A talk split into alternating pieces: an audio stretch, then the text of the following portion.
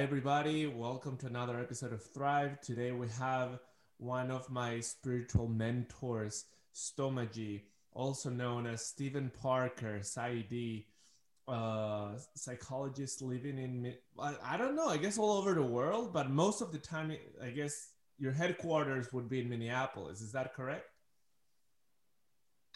Yeah, certainly for the last year.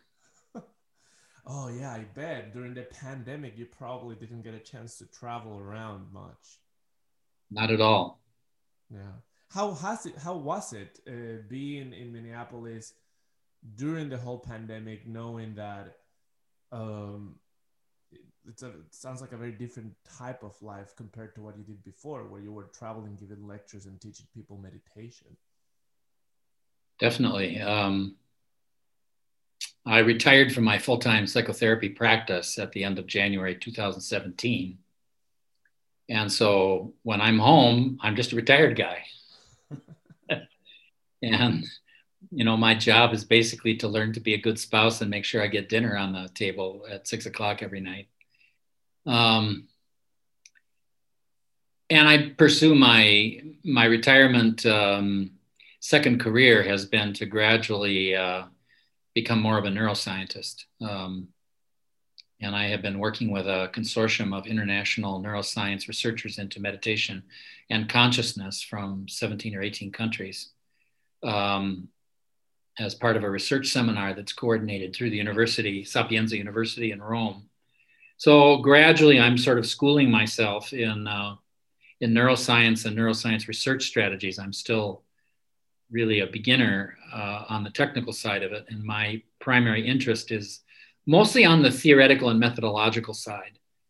Um, and so that's that's really taken up uh, a lot of my time. But actually, the whole atmosphere of living at home here in Minneapolis uh, over the last year has been quite surreal. I mean, the um, effects of the pandemic notwithstanding, you know, the suspension of any real sense of time and uh, the sort of interesting uh, emotional side effects of, of living in isolation so much um, from friends and family.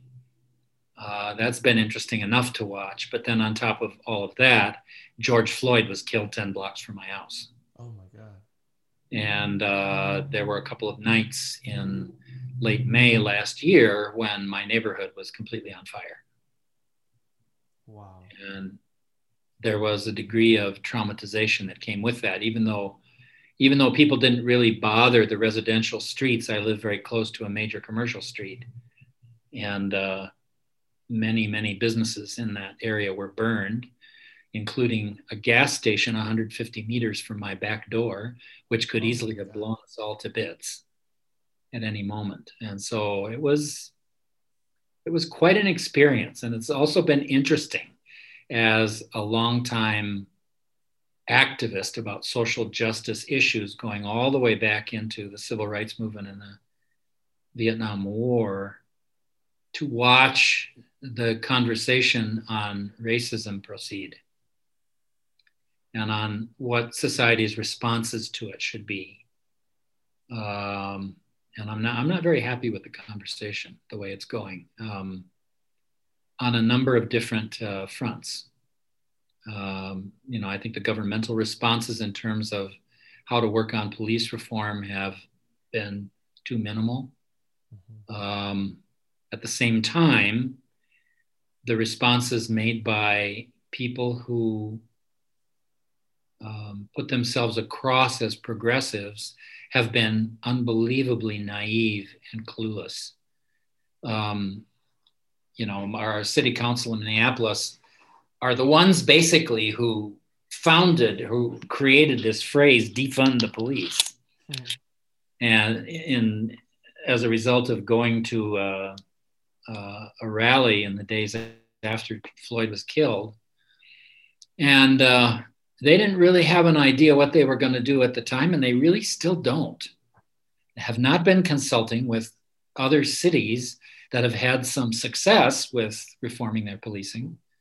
Um, and their only response to questions about how are you going to do this is, well, we're going to have a dialogue with the community. Well, you know, as I'm sitting here in the middle of the neighborhood, as stores are being looted and people are running around with automatic weapons, I don't care about dialogue with the community. I mean, I really was felt profoundly unsafe for about three hours. I mean, my my baseline sense of uh, safety in the world, the sort of existential frame of safety that allows you psychically to sort of prevent post-traumatic stress disorder was fractured.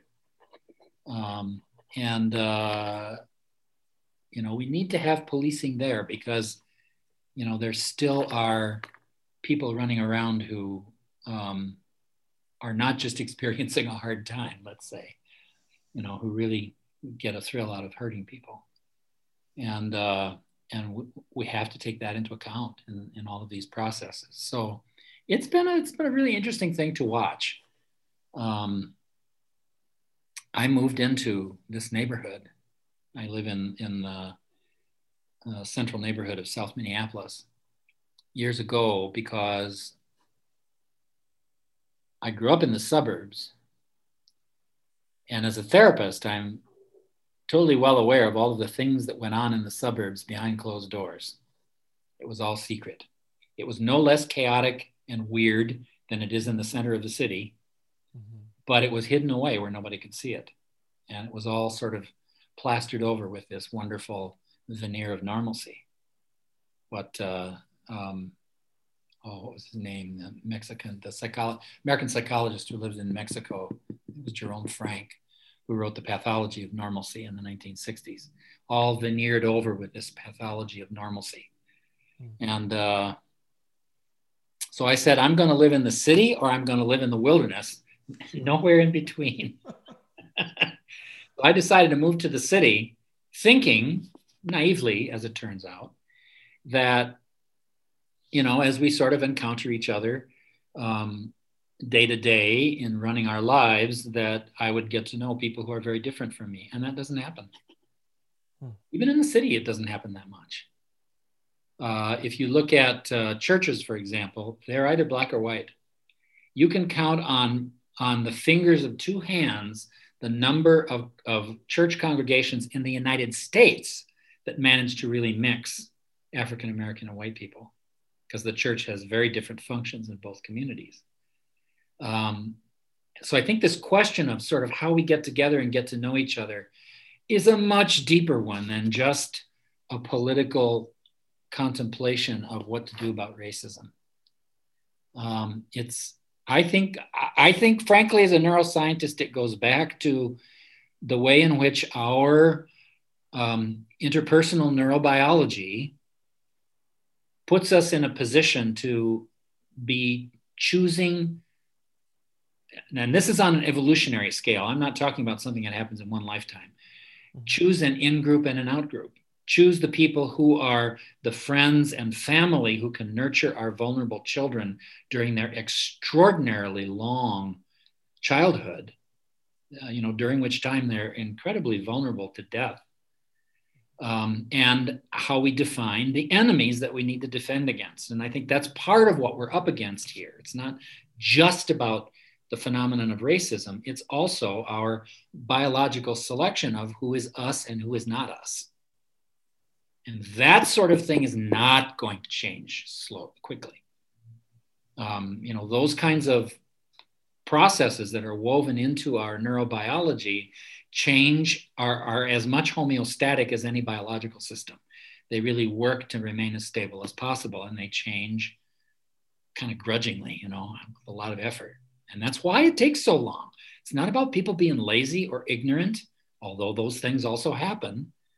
It, it really is also about how slowly our nervous system allows it to soak in that these people are okay you know so i think and and it's hardest with african american people because their difference from white people is so obvious as a result of color you see the same things happening same thing happens in india there's a big uh, and indians don't like it when i talk about this but you know there's a big thing in India about skin color. And there is a lot of discrimination that happens on the basis of whether one's skin is dark or light.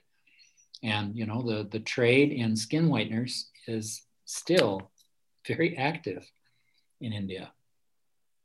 So, I mean, this isn't something that's just an American problem or just a European problem. Uh, it's a problem just about everywhere. I mean, even in Africa, skin color becomes a big deal. Um, and a lot of sort of decisions about caste and class get made on the basis of those visual judgments on who is us and who's not us. So um, I just want people to pay attention to the depth of what's going on and to have a little compassion for each other about how long it takes these processes of change to happen. And that's, I mean, that's coming from somebody who was always attracted to the most different person in the room, even as a kid. You know, when I first got into school in the American Midwest in South Dakota, um, where obviously white people are a vast majority, um, I was drawn to the Indian, the American Indian kid and the black kid in the class to play with. And I brought them home to play with me. And all my white neighbors were, were questioning my parents about what's wrong with that boy. Um, so, I mean, even for someone who's inclined to be attracted to people who are different, it still takes a long time. And that's really frustrating. And I think a lot of people find it um, disillusioning and disheartening. But I think adding in this piece about the, the neuro, neuroscientific basis for how, for a part of how we make these decisions allows us a little room to take some time to get used to each other. Uh, well, that's that's probably way into the weeds for the beginning of an interview, but well, I I find myself fascinated with what you were talking about. Um, I didn't realize how close you were to all the dangers that occurred there. I didn't. I don't. I, I saw it on TV. I saw it multiple times, and and and sometimes all these things are so politicized that it's hard to get a good sense of what's actually going on and what is the right decision to make because even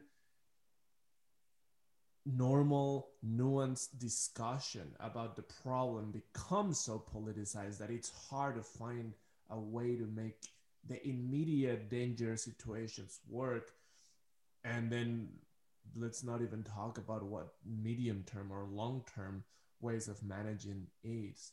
And then as you were talking about the the, the more let, let's say quote unquote simplified or natural or way to uh, to address this issue where uh, basically through our childhood what we consider in group and out group and I, I say quote unquote simplified because it's so complex right? Like we we can have and, and and it has happened through generations and hundreds of years ago where you would have uh, where white people would have black people uh, taking care of their children uh, for for throughout their childhood. And still that doesn't mean it's in group right? It's does it's not just the fact that you are around all potential different type and i say quote unquote different type really because it's just whatever it is that we use our mind to differentiate whether it is race or socioeconomic status of ways of behavior politically or ways of uh, eating habits etc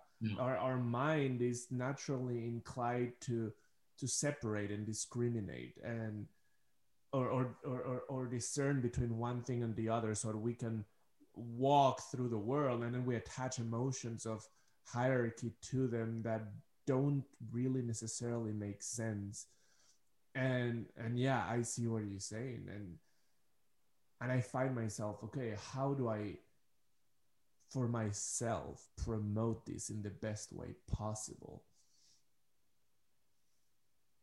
Well and i think the way that we promote it in the best way possible is to shut up and listen most of the time. Um, and uh, I don't mean that just facetiously because the thing that helps you to change your nervous system in the fastest and most efficient way is mindful awareness, starting from awareness of your breath.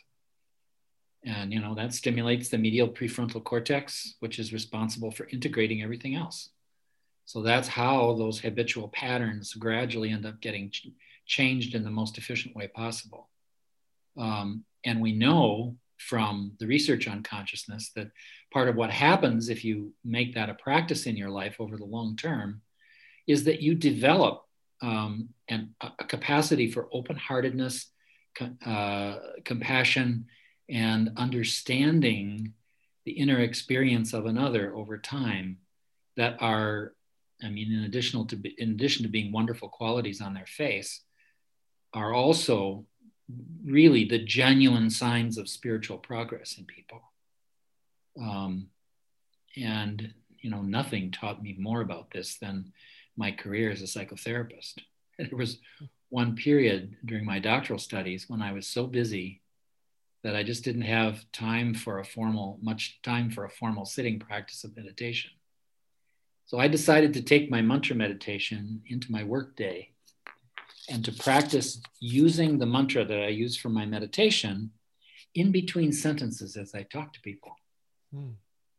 Now, this was a really interesting experiment, more, more than I ever thought it could be, because in the process of doing that, I became so much more quiet. I said much less to my clients. And when I asked them about that later, they all of them said, "Well, I, I kind of liked it better when you didn't talk so much," which is a great lesson in the importance of listening with an open heart and with an aware mind in the most present way possible. Um, it helps you keep your balance. It helps you to monitor the flow of thoughts and feelings that are coming through your mind and that constitute the motivation for your behavior. So you have a, an opportunity observing those to be able to choose what you're going to do, to choose your action. I, I, lost your I lost your volume. Uh, I don't know if you don't look muted, but but I'm not hearing what you're saying. Now I'm hearing you. Okay. Um, what I was saying is that um, is that uh, oh, kind of got sidetracked there for a moment. As you as you keep this sort of open-hearted attitude as you're listening to people, um, it keeps you it keeps you centered and focused and it allows you to observe the flow of thoughts and feelings in your mind so that you have an opportunity to choose your response to them to choose your behavior. You know rather than simply react um, you can actually act in an in a positive way in the situation which may be different from what your emotions are telling you you know when anger arises in your mind, you have a chance to ask, okay, I'm angry. Is, is this going to be skillful in the situation? Is this going to help in some way? Is raising the volume going to actually help people to hear me? And most of the time, the answer is no. um, it gives you the chance to do something more effective and at the same time, generally more loving and more peaceful. Um, and so the cultivation of that kind of mindfulness, I think, is terribly important. I was listening to, to a very interesting interview this morning with a woman who's just written a book on power and how much women misunderstand what power means mm. and what uh, it's one of the first uh, female females discussing power that doesn't just go at the idea of power from a masculine perspective and this woman trained as a Taoist nun, which is lovely. Mm-hmm. She also trained as a dominatrix. Oh, wow. She also gained her, well, she earned the money and she gained the preliminaries for entering into a monastic life in Taoism as a dominatrix in New York City, which gave her a whole different idea of what power is. And it really, the thing that she said more than anything else is that focused attention creates power in an interaction with people. And you know, Swami Veda always used to say, the calmest person in the room is in control, no matter what's happening. And as I watch carefully the interactions between people, I see the I see the truth of it. Um, the person who can, and same thing for martial arts, keeping your center and your ability to observe very acutely what's going on around you and with the other person you're engaged with is what allows you eventually the intuition to know what somebody is going to do before they do it. In other words, it in, in yoga we would say it turns on your buddhi, your ability to see and your ability to sense in a finer way, to have an intuition that goes beyond just the information you're getting from your senses. Um, and I think that's that's a real antidote to a lot of the problems that we're having these days. It's just cultivating that sense of mindful awareness. I know that mindful awareness has definitely helped me in my life to the degree of a lot of what you're saying um, to listen more. And and i know that uh, your your name is stoma but also i feel like I, I talk a lot a lot of the time. And and the more i meditate the more that gets reduced to a degree that it's significant that it's noticeable around other people and that it's noticeable to me so that i don't react to my emotions i don't react to the external events and i act with intention towards a specific goal that tends to be in in what i believe benefit to me and, and the people around me. A lot of the time led by intuition a lot of the time not. Uh, and a never ending um, spiritual practice i guess. Mm-hmm. you know in a way i think that's almost a definition of profession is to be able to use a field of knowledge with that kind of mindful awareness and intuition I look back into all of these thoughts about how to reform policing. And, you know, one of the things that gets under my skin is the latitude that's given to police to escape consequences based on being in fear of their lives. And I, I, don't know, to some people, this may seem unnecessarily harsh, but what is a law enforcement professional doing being in, in fear for their life? Have, have they not gotten some skills to manage their own fear internally? Well, the answer is generally no. You know, they manage their fear with external things, with weapons and sticks and armor and all this crap that the military keeps giving police forces. It's ridiculous. Um, you know, the real important protection that they have for everybody in the interaction that police has with the public is their ability to keep their balance emotionally in a situation. That's the really important part. And that's the part that makes law enforcement a profession, I think, is the ability to deal with your fear.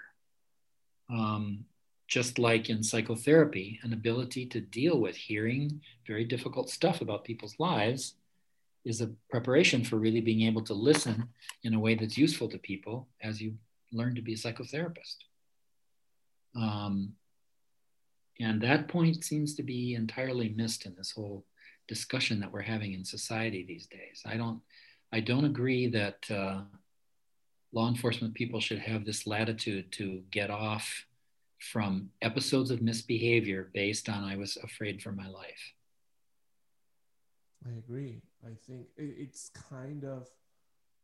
Uh, I, I don't know if I'm going to do a, a, a, just analogy, but it, it, uh, physicians are held to a very rigorous standard mm-hmm. when taking care of the life of others, and being afraid of doing a very difficult procedure or uh, or right. health it, it, it just not it's just not part of the question. You need to do the best you can and and we and the, the tools to make that happen may or may not be given but this is what needs to happen. And and that causes a lot of anxiety.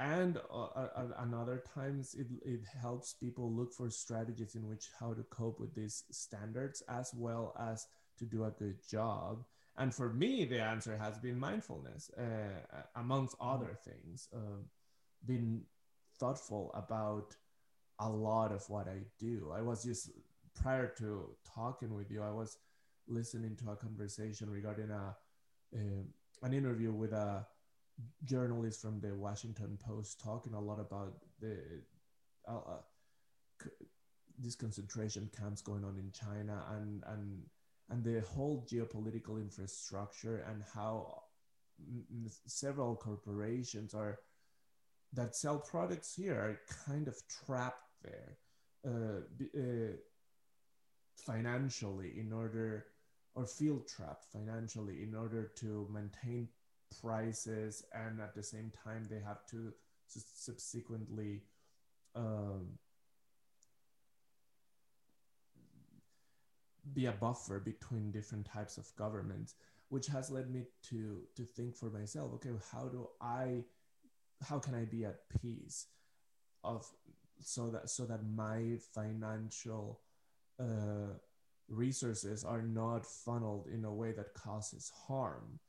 And and and it's leading me to really question what it is that I buy and just being more mindful, even deeper to to, to a degree, not only to what I eat, but for where is this project made from, what company is it making it, and what are the influences through which this company is acting on, etc. And that's you know that's going to be China's entry into world trade, and you know once again the West has been very naive about dealing with China, assuming that opening trade with China was going to somehow democratize them. You know, quite the opposite. They're managing to de-democratize the rest of the world. and and they're so good at doing this. I mean, they get countries hooked into all of these, you know, financial agreements that that can sooner or later come to grief.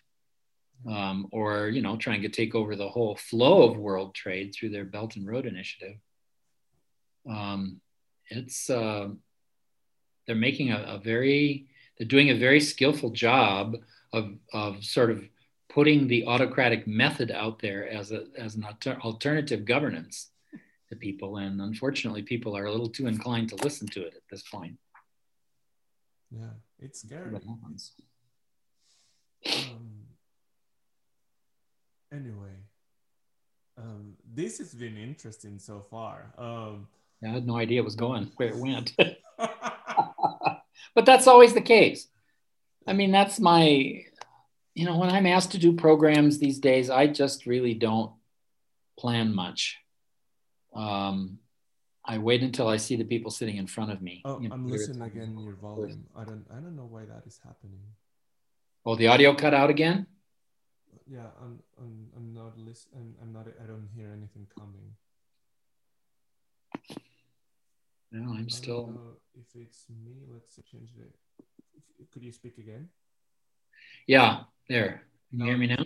Yeah. Um, where were we? This keeps throwing us off. You were you were saying that uh, basically you don't plan for the talks, right? And you know when I I mean, actually, it's a it's a great example of what we were talking about earlier. If I put my attention on the people in front of me, then the right stuff will flow out of me for the presentation. And you know, people will feel attended to and loved in the process of doing it. And watching that happen, watching that process occur and the wonder of it is really what keeps me teaching these days you know it's uh, it's it's not about much else at this point um, i remember a conference in which uh, from the himalayan tradition that was given in minneapolis i think it was a teacher training program and i remember I, I don't remember which specific talk it was but i remember that there was this person that was so didn't really say much and it would really pay attention to what you were saying no matter what it was. And at some point, some someone else during the talk alluded to him, and and they really did say attention is love, and I really agree with that. And and I I, I should I should remind myself that more often because it's so true. I definitely feel your attention, and I definitely feel your engagement, which leads me to be more engaged and and so on and so forth uh, creating probably an upward spiral in terms of the type of conversations that we will be having. You know and this this goes into the spiritual relationships i have with with people that i'm guiding. Um you know in some instances it allows us a degree of love that is just so wonderful. Um, there's one person in Taiwan, for example, a very, very close student of mine. Um, someone who I actually think of as a son. And if I just turn my mind in his direction, I can feel his life from inside his skin. I know how he's doing. Not, not details, I mean, but I, I can tell the general feeling of his life from inside his being. Um, and when we, you know, when we talk over uh, over the computer, which we do about every week, our conversation ends by just sort of trailing off into silence, and we just sit there and look at each other for five minutes, ten minutes, and just feel this sense of uh, communion that is really something. And I think finding that kind of love with people is, is what we're all after, really. Whether we're talking about marriages or families or communities, you know, that's really the most important thing. And you, you hear people who've been through near death experiences uniformly to a person come back with this conviction that love is the only thing that matters anywhere for any reason.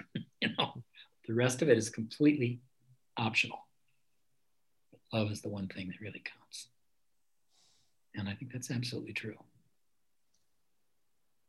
And thinking about thinking about love and and its never ending increase intensity could we talk about approximations to to love i guess like our sure. our increasing openness towards it and how i i recently started thinking about it almost as in terms of like the, the more one opens to love the more happier one is but the the, the action of opening oneself to love is one of le- letting go of prior concepts and understandings and ideas of oneself and the world in which we relate to each other, which can be pretty scary. I would say in greater degrees, maybe not yeah. so much so in shorter degrees. Uh, what, what are your thoughts about that? I'm actually going to give you a neuroscientific explanation of this. and I, I, I'm not intending to sort of throw a lot of water on beauty with science. I think this is one of the beautiful things that science can can sort of explain, is that um, our uh, our ideas about what love is and what it should be, our expectations of it, our mental habits, conditionings, and those are maintained in this complex of um, of structures along the midline of the cortex that we call the default mode network. And that's where all of your habits and conditionings, all the critical voices in your head, all that crap is in the default mode network, which is basically your brain on autopilot when you're not paying specific attention to something. Um, and there's this conversation that goes on constantly between the default mode network and the medial prefrontal cortex when you're when you are paying attention. And so when when you become mindfully aware, the default mode network goes into the background. And this whole system run by the medial prefrontal cortex begins to reorganize what's in the default mode network, albeit not real fast. Um, but it does happen. And, uh, and so I think what we're feeling in those moments when we drop into this expanded sense of openness with somebody, we feel a sense of vulnerability because our habits are suspended.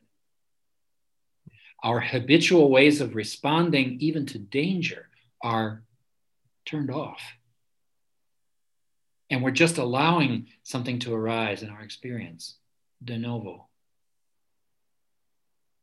And so often that sense of vulnerability in those moments are something people are conditioned to feel afraid of. But if you, the more you pay attention and the more you keep yourself mindfully aware, the more those things become sources of wonder in your life. You know, Yogananda, the great uh, yogi from California, uh, talking about his experience of the highest meditation and samadhi, describes it as endless waves of ever new joy. And I took a careful look at that phrase when I was working on this book that I wrote a couple years ago, Clearing the Path. Um, thank you. um, I took a careful look at that phrase because all of a sudden I realized, I mean, this is joyfulness that never becomes familiar. It never becomes the usual thing. It's always got this sense of newness and freshness, innocence. It is the experience of the garden. It's what's meant by the Garden of Eden metaphor in Christian tradition. That's what the Garden of Eden is. And Yogananda would say in his Bible commentary, he would say that, you know, the task of yoga and meditation is to bring human beings back to the garden, back to a point where they are not controlled simply by habits, but by this sense of openness to everything at every moment. And, you know, some spiritual figures even refer to this as being basically a permanent orgasm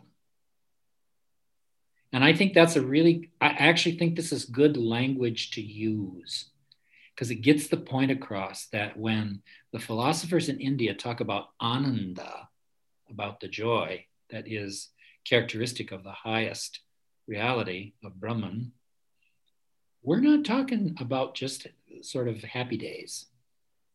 I mean, we're talking about a sort of joy that completely explodes your experience of the world into an eternal present where there actually is no past and no future. It's always present. And in our habit bound state of mind, which we live in 99 plus percent of the time, we have only future and past. We don't really taste the present. People give a lot of lip service to the present moment, but the only place you know the present moment is in samadhi, in the highest meditation. That's the only place. And at that point, that's really something. There's a, a great yogi who was the last identified master of the Kashmir Shaiva tradition. His name is Lakshman Joo. He left the body in 1995. Um, and he was the people who taught most of the, he was the person who taught most of the current great scholars and practitioners of that tradition. One, and uh, he gave some, did some interviews on video that are available on YouTube. And there's one of them called The Final Goal of Yoga, where he's talking about this aspect of, of what the final goal is. And, and he actually says, you know, it's, it's basically a permanent orgasm.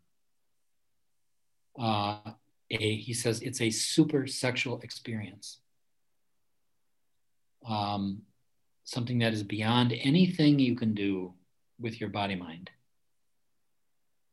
Um, and, and I think that's, that's the way to understand what the goal is, is to be that kind of joyful person. Um, and in between where we are now and that goal is this gradient that we climb of gradually becoming more and more joyful, more and more happy, um, not in a self satisfied or complacent way, but just in that sense of openness and wonder to things. Um, and in that way, I mean, this is what Christ meant when he talked about becoming like a little child in order to enter the kingdom. Whenever Jesus talks about the kingdom, substitute the word samadhi. Um, and oh, I, I lost I lost your volume again. If you if you look at uh, if you look at what Jesus told his disciples, you know, he said, um, "Only as you become like a child may you enter the kingdom of heaven." And this is what he's referring to this this gradual growth and cultivation of a sense of mindful awareness that brings with it open heartedness, compassion, joyfulness, joyful mindedness. These qualities that the yogis talk about, yogis and Buddhist meditators as well talk about them in exactly the same terms. Maitri or metta in Pali, friendliness, karuna, compassion, mudita, joyful mindedness, and upeksha or upekkha in Pali, um, non emotional non reactivity, emotional stability, groundedness, centeredness, focus. So these are all things that, that grow in us as we make progress. There are also things you can practice.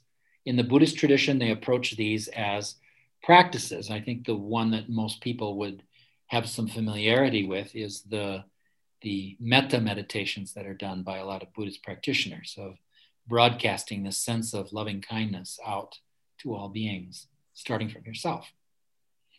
Um, and that's one way of cultivating this attitude. Uh, the phrase, you know, perpetrate acts of random kindness and senseless beauty. Wonderful.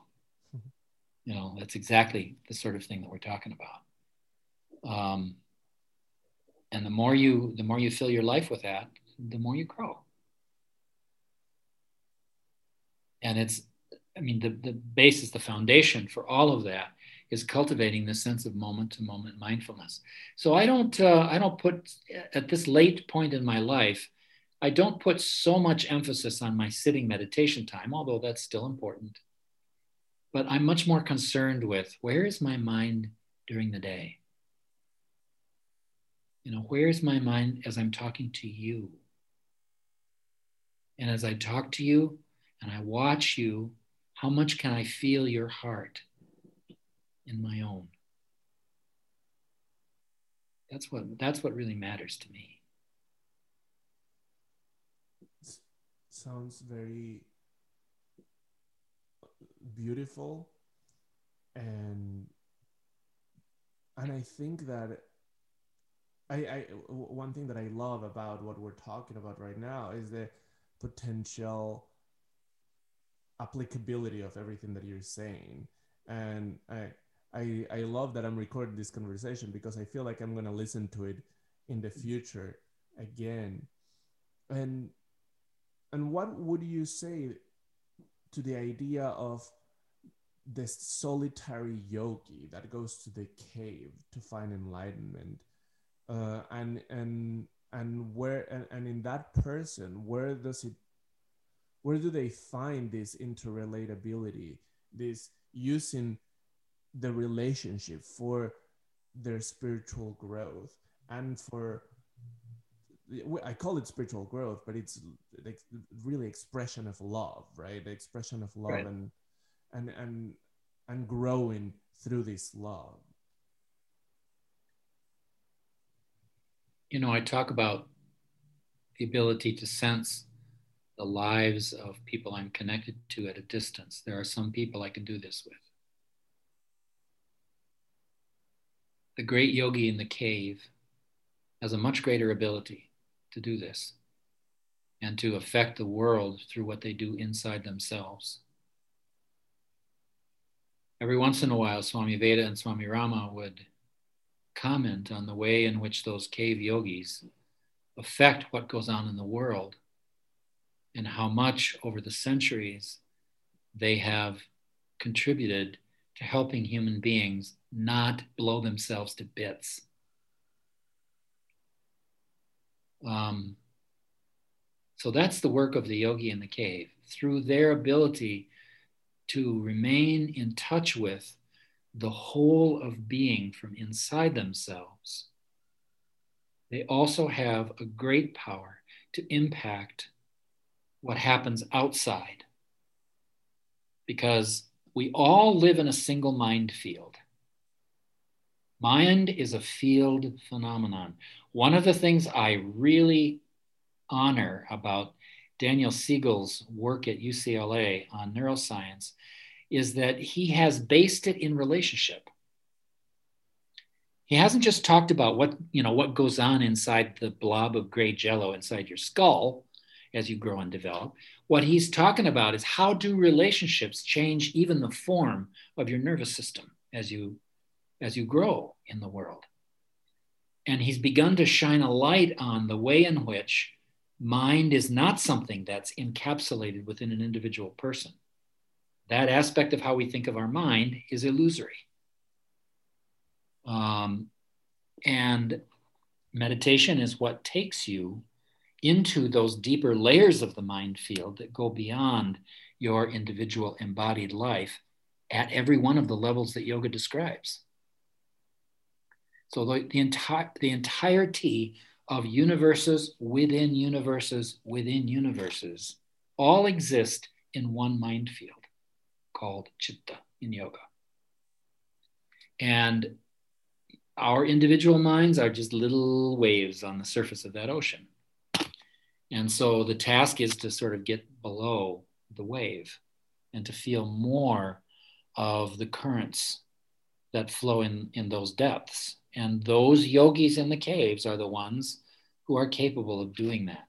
And by doing that, they pacify the rest of the world.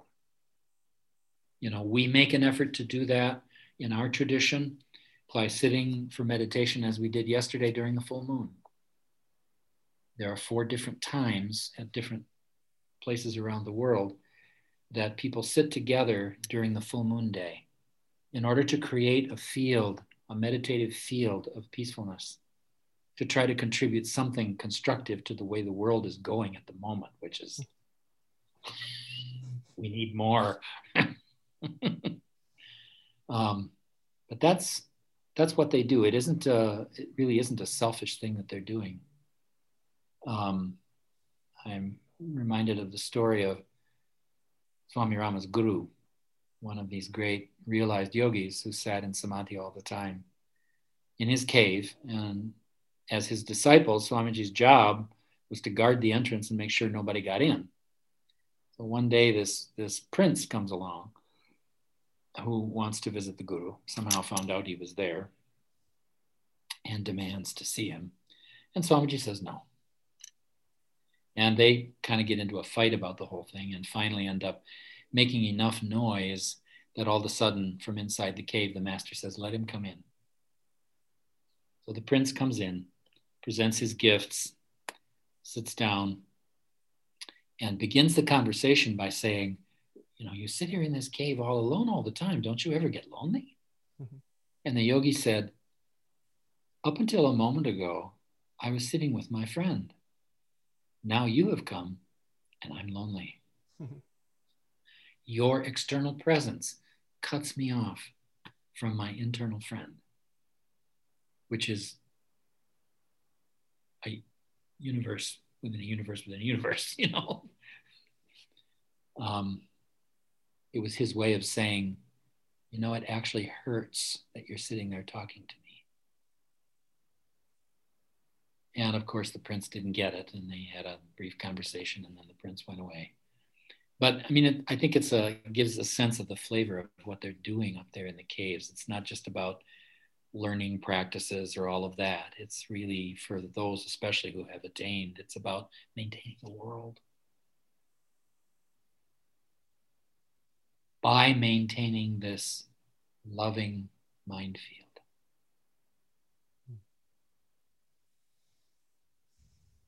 That reminds me of um, there's this book Yogananda wrote. I forget which one it was, but he briefly mentions that one of the things he was doing one day back in the 40s in the middle of his meditation was to alter or implant a thought in Hitler's mind where he would think that invading Russia was a good idea in the winter.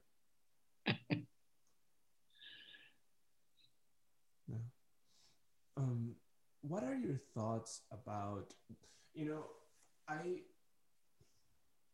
I love meditation. I love yoga philosophy. I think it has changed my life and it will continue to do so. And I profoundly based a lot, uh, based a lot of its uh, yamas and yamas uh, in in my pr- daily practice, and I found that to be so helpful. And and there are different traditions, and and one of the traditions I, I around which I was born in South America and Ecuador is the shamanistic tradition that uses medicine plants for spiritual purposes, ayahuasca ceremonies, peyote ceremonies, uh, uh, psychedelic mushroom ceremonies, uh, etc. And and some of these substances are now being studied for mental illness, uh, quote unquote, and right. specifically for the use of major depressive disorder or existential distress in the terminally ill cancer patients for substance use disorders, and and when you talk to a shaman, they would say that they they really help you get in touch with the what they would call the great spirit and then through that experience you you you and through that connection you you learn how to act outside of that experience in order to eventually potentially have that experience on your daily life. And I, I just wonder what your thoughts are about that uh, this whole tradition well these i mean these things existed in the yoga tradition as well in the first verse of the fourth part of the yoga sutras uh, patanjali talks about how you can you know you can attain samadhi through um, birth through uh, herbs and uh, lists several other things. Mm.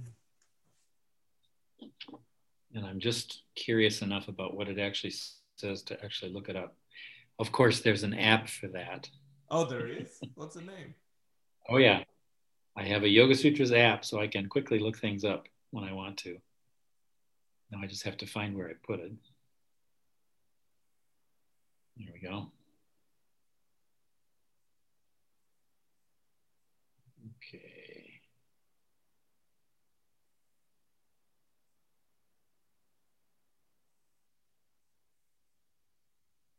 Birth.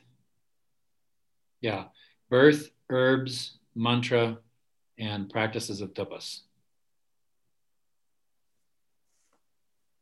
So birth refers to the impact of karma, you know, to being born with a strong karmic momentum towards spiritual practice.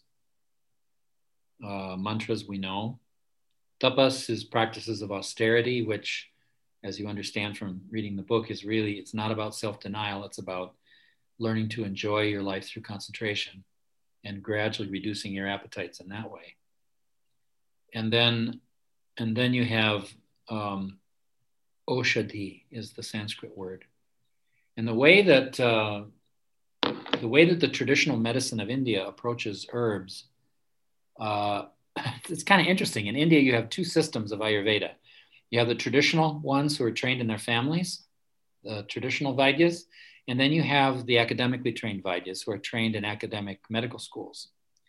And they tend to take a sort of a westernized perspective on looking at drugs, looking at drugs in terms of active chemical ingredients, the way that we would in the West. But the traditional Vaidyas have a very different view. And that herb is not just the vehicle for a certain chemical agent, it is a whole relationship of a being that is a plant with the whole rhythm of the universe. So when when a traditional Vaidya goes out to gather herbs to use in their practice, they gather the herbs at a specific time during the year in a particular phase of the moon, according to how the energetics, the subtle aspects of the, of the herb work, in addition to whatever may be there chemically. And that whole part gets completely left out often when we pull these traditional cultural methodologies into a scientific context. Um, and that's a problem. Um, it, it's a problem of cultural misappropriation, but it's also a problem of missing the point often. Um, and uh, so I think that's one aspect of the relationship between the traditional practices and what's going on in research on psychedelics these days. Now, I think the research on psychedelics is certainly a good thing. I mean, just the fact that that the approval of MDMA for uh, depression has come through is just a wonderful contribution uh, for people who have, you know, those forms of depression that just seem to be refractory to all the other, uh, you know, medicinal kinds of interventions. You know, for those people to be able to feel some relief from that in minutes is just, I mean, I can't imagine how much hope that would give somebody who is you know living in that suicidal shadow yeah. um, and i think that aspect of it is really important. And i'm glad that the research is being undertaken now under under better controls than it was in the 1960s um, hopefully people will keep their hands out of uh, you know out of the clinical material.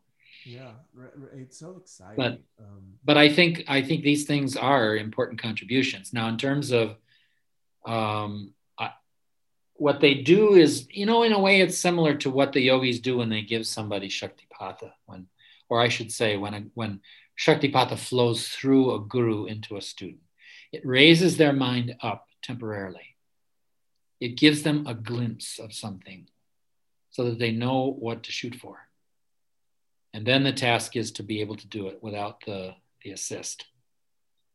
Uh, and the, of course, the problem is too many people hang on to the shortcut. I have one therapy client I've been talking to periodically over the years who just cannot cannot give up his psychedelic shortcut. Um, and he keeps we keep having arguments about this. but uh, you know, for example, in my own life, I took a vow of uh, celibacy in uh, 2007. And, you know, that's a struggle for anybody to do. I mean, that's really hard. And as Swami Veda told me once in earlier in my life, when I somehow expressed the idea that sexual urges become less um, immediate with age, he said, forget that. that's going to be with you into your 80s, honey. You better deal with it. Um, and for a long time, I mean, he, he talks about how he can't imagine why people settle for a seven second thrill. So, my question has always been what is the state of mind of a genuinely celibate person that makes ordinary human sexuality seem so small? I struggled for a long time to have a positive relationship with my own sexuality in general and also as a gay man. And having worked that hard to get to that place, I was not so enthusiastic about giving it up, you know? It's something that I earned very dearly in life. And so for a long time, I asked my gurus for some kind of a, a clue you know what's the what am i shooting for what, what should i be looking to to bring to birth in my personality so one day in 2013 i was sitting in my cottage at Sadagram and all of a sudden in my meditation i found myself in this uh, space of almost the way i described it was an almost painful feeling of delight a sense of joy that was so strong and so intense that it felt like it would physically burn me up if I stayed there longer than three or four minutes. I wrote him about this and I described my feeling. And I said in, in what I wrote to him, it, it felt like an orgasm, but no physical stimulation, no outward arousal. And he wrote back to me he wrote back a nice note, and the last line in his note was, and I live in that orgasmic state most of the time. And I thought, is that even possible? I would have burned up. I mean, I could hardly imagine that as a, as a steady state way of being in the world. But it gave me a, it gave me a glimpse. And now I recognize, for example, in some of these relationships that I'm talking about with uh, some of the students, where that love has grown so deep between the two of us that I can feel their life from inside their skin. You know, these people have really given me their heart. Why would I need to get into their body? It just, it, it doesn't make any rational sense. Um, and, and so watching that grow in you is the path towards celibacy, whether you have sex or not. Uh, celibacy is not about whether you have sex or not, even though everybody wants to make it about that. Um, having sex in a mindful way is a practice of celibacy. And again, very few people do it that way. It's so habit bound. There's a, a sex researcher named Richard Schnarch. Interesting name, where that comes from. But Schnarch has done a lot of uh, a lot of work on how couples interact in uh, sexual interaction. And one of the things he discovered is that almost nobody looks their partner in their eyes when they come. Can you? I mean, I can't imagine that. For me, that's a really important part of the experience. I can't imagine anybody not doing that. But the vast majority of people, and I mean like 95%, find that too vulnerable. And they turn away and they experience everything internally. And they go, you know, right into their default mode network for all of their conditionings about what sex is supposed to be. If you roll it the other way, and you roll it into an open hearted, mindful experience of sexuality, then it starts to grow way beyond the individual person. You know, and that's where people begin to find this link between sexuality and spirituality. And I think, frankly, that's what the gift of our sexuality is for. That's its purpose. Um, for so many people who don't live a meditative life, a great sexual experience is the first thing that starts to open their mind towards spirituality. And it's where a lot of people's spiritual seeking begins. So, um, I mean, even in terms of how you relate to people as a physician, not, not you should be in bed with your, your patients, but the most important thing you give your, your patients as a physician is your attention you know, is the relationship that you have to offer. And I've had this sense of grief for a long time for the field of psychiatry because, you know, biological psychiatry has has made the day-to-day work of psychiatry seeing people five minutes at a time and writing scripts out all the time. And that is so unsatisfying, no one wants to do it anymore. And so that now they're trying to sort of download it onto psychologists. Hmm. and my profession is seeking to become prescribing physicians. And I just think that's the biggest, biggest mistake the APA has ever made. And that's actually the reason I left the organization. Um, I think it's, it's, just beyond stupid uh, to do that because, you know, what we legitimately have to give people is relationship as a healing instrument in therapy in the same way that you have that as a physician. And we get so oversubscribed to physical ways of looking at what works that you know we don't pay attention to how important the heart of the physician is. It's a little bit like sleep. A few years ago i got invited to give a presentation on yoga nidra at a sleep conference so i figured i better learn something about sleep science so i took a course in sleep science.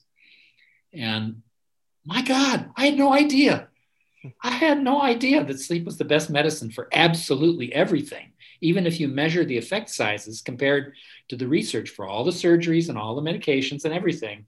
Nothing beats sleep. Unbelievable.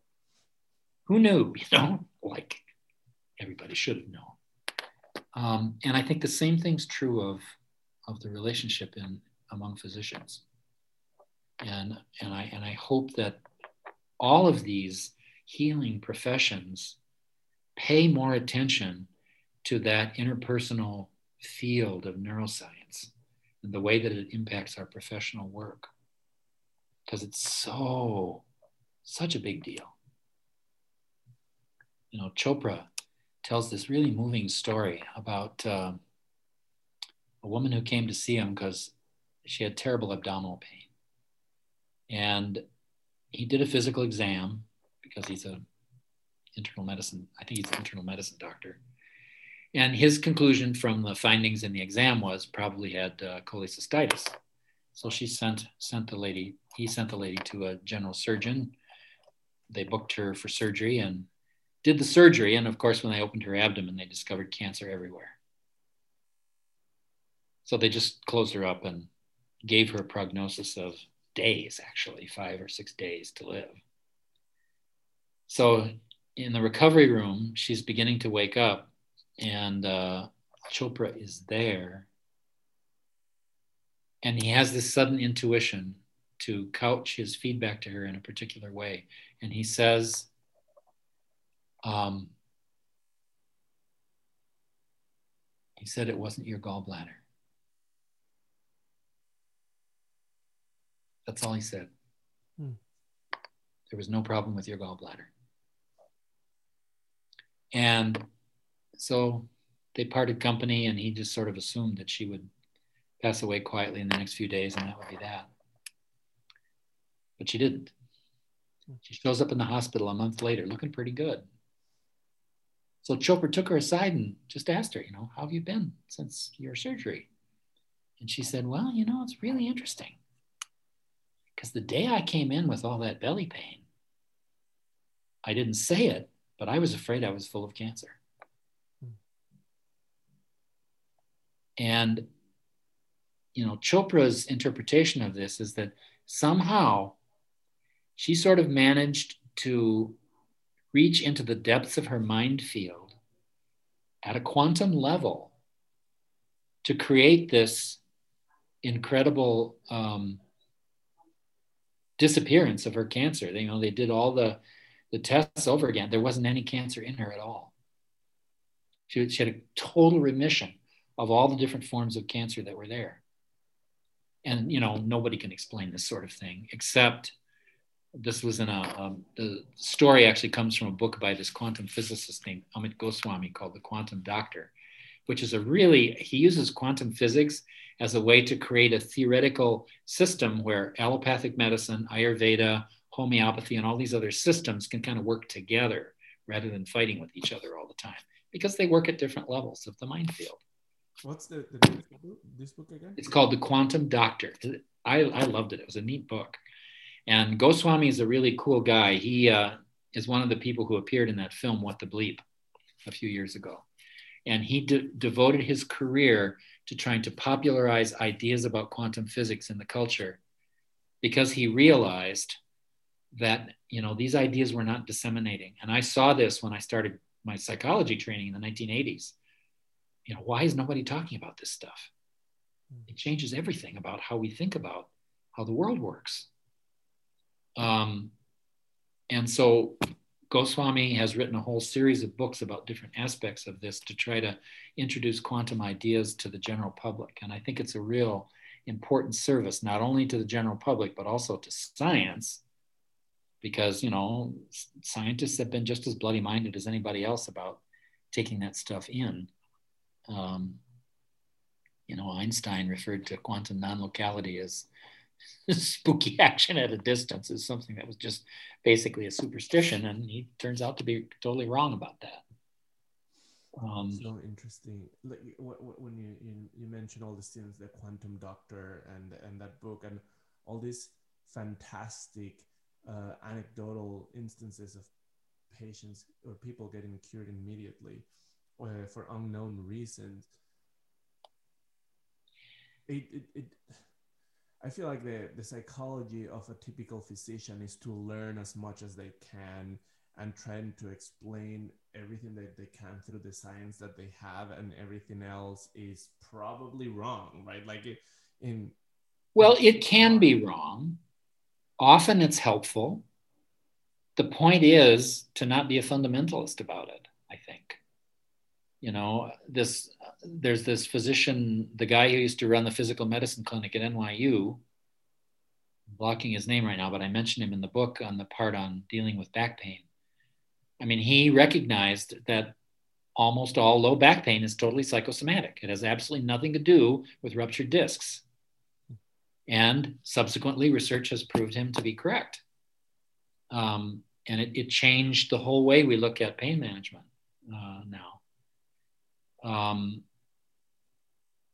and, you know, so not letting that become fundamentalistic, I think, is really important and being open to the fact that there's always something more. You know, medicine is an art. It really is an art. It's not just a technology. And the best doctors have always been great relational artists with people. And a good part of the healing comes from the relationship. And I, I hope more of that gets back into medicine. Um, you know, I think of the wonderful sense of humanity that Oliver Sacks had about his neurological patients. My God. And how carefully he listened to them. He, he must have, they must have felt so loved by him. Um, and uh, I was also thinking about um, this guy, Richard Selzer, who used to be the head chief of surgery at Yale he wrote a couple of books in the 1970s, one of which the title was Notes on the Art of Surgery, where he talked about his experiences with things that went beyond what medicine could explain. And included in these is a story about when the Dalai Lama's physician came in a diagnostic contest with the whole medical machine at Yale.